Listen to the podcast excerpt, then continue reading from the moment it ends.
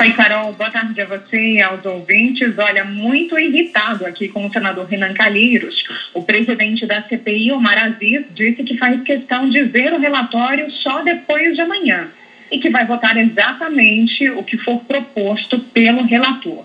Os senadores afirmam que existia ali um acordo para que eles conversassem sobre o relatório antes da leitura, inicialmente prevista para amanhã, terça-feira, e que eles foram pegos de surpresa, Carol, com as informações que foram repassadas para a imprensa. Em meio a esse racha, a leitura acabou adiada para quarta-feira e agora a votação vai ficar para a semana que vem. Nos bastidores, a avaliação é de que esse vazamento criou uma sinuca de bico, porque qualquer coisa que os outros senadores quiserem ou tirar ou acrescentar ao relatório vai acabar pesando contra eles como a própria discussão sobre o genocídio de indígenas que teria sido ou não cometido pelo presidente. Agora há pouco, o presidente da CPI, Omar Aziz, falou com a imprensa por mais de 20 minutos, disse que passaram o carro na frente dos bois e que todo mundo vai votar o que Renan, do que Renan Carilhos propor, mas agora só na quarta-feira. Diz que não vai ter reunião nenhuma até a leitura do relatório tudo que saiu na imprensa, volto a repetir, eu vou exigir que ele mantenha no relatório. Por que, senador? Porque ele não vai, ele não vai, ele não vai jogar e depois tirar. Vai tirar por quê? Porque o acionamento, então, e vazar. Não há racha. O objetivo é o mesmo. Há divergência de encaminhamento. E aí eu tenho o direito de não ter gostado disso.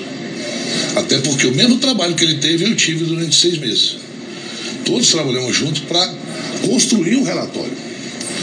Então não existe nem vontade mais de ter acesso ao documento antes de discuti-lo, né? Eu nem zero. Eu estou esperando ser Eu vou ter acesso daqui a dois dias, para que, que eu vou me afobar? Pois é, Carol, você falou na abertura em aparar as arestas.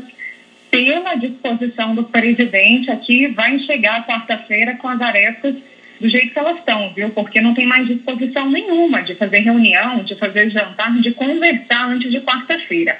O relator da CPI, Renan Calheiros, hoje cedo ele minimizou o mal-estar do G7, dizendo que esse vazamento é até positivo porque antecipa o debate.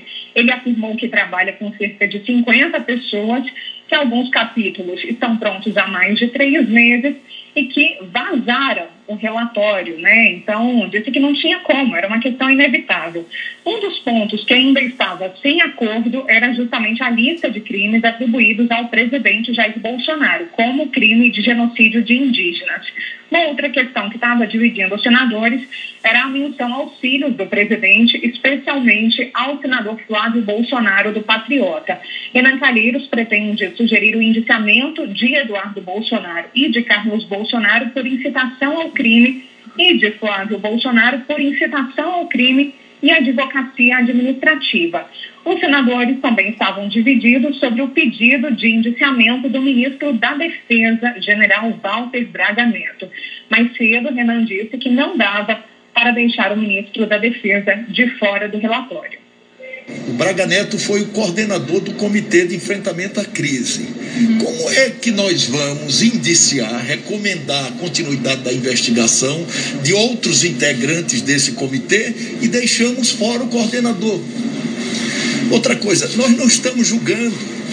Isso equivale no processo criminal brasileiro a um inquérito policial. Isso vai para a justiça aprofundar a investigação. Se há indício, né? Se há casa igual, não há como você não indicar essas pessoas igualmente. Pois é, essa questão aí do vazamento do relatório irritou todo mundo, até o senador Humberto Costa, do PT, que é um senador muito diplomático, digamos assim, Carol, ele não costuma alfinetar ninguém em público, mas hoje ele reclamou dessa questão e da falta de diálogo com o relator Renan Calixto. Tudo que o Brasil não deseja, não espera e não aceita é que essa CPI, depois de ter dado uma contribuição histórica fundamental para o país, termine numa disputa de vaidade. Isso aí é inaceitável para nós que fazemos parte da CPI, para o Brasil e para todos que querem saber de quem é a responsabilidade por tudo isso que aconteceu. Por isso, eu suponho que nós vamos ter a maturidade necessária para encontrar um texto que represente é, o pensamento da maioria da CPI.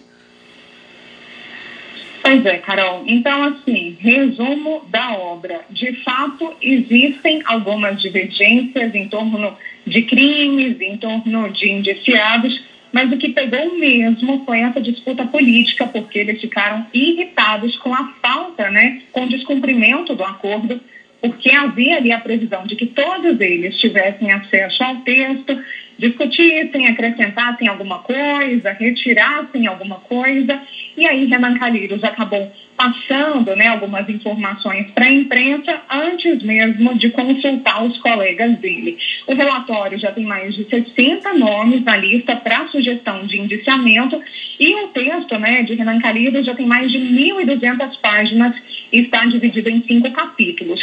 Em meio a esse enorme mal-estar, ele tem dito que o texto não está fechado, que está em busca de consenso, que o relatório é uma construção coletiva.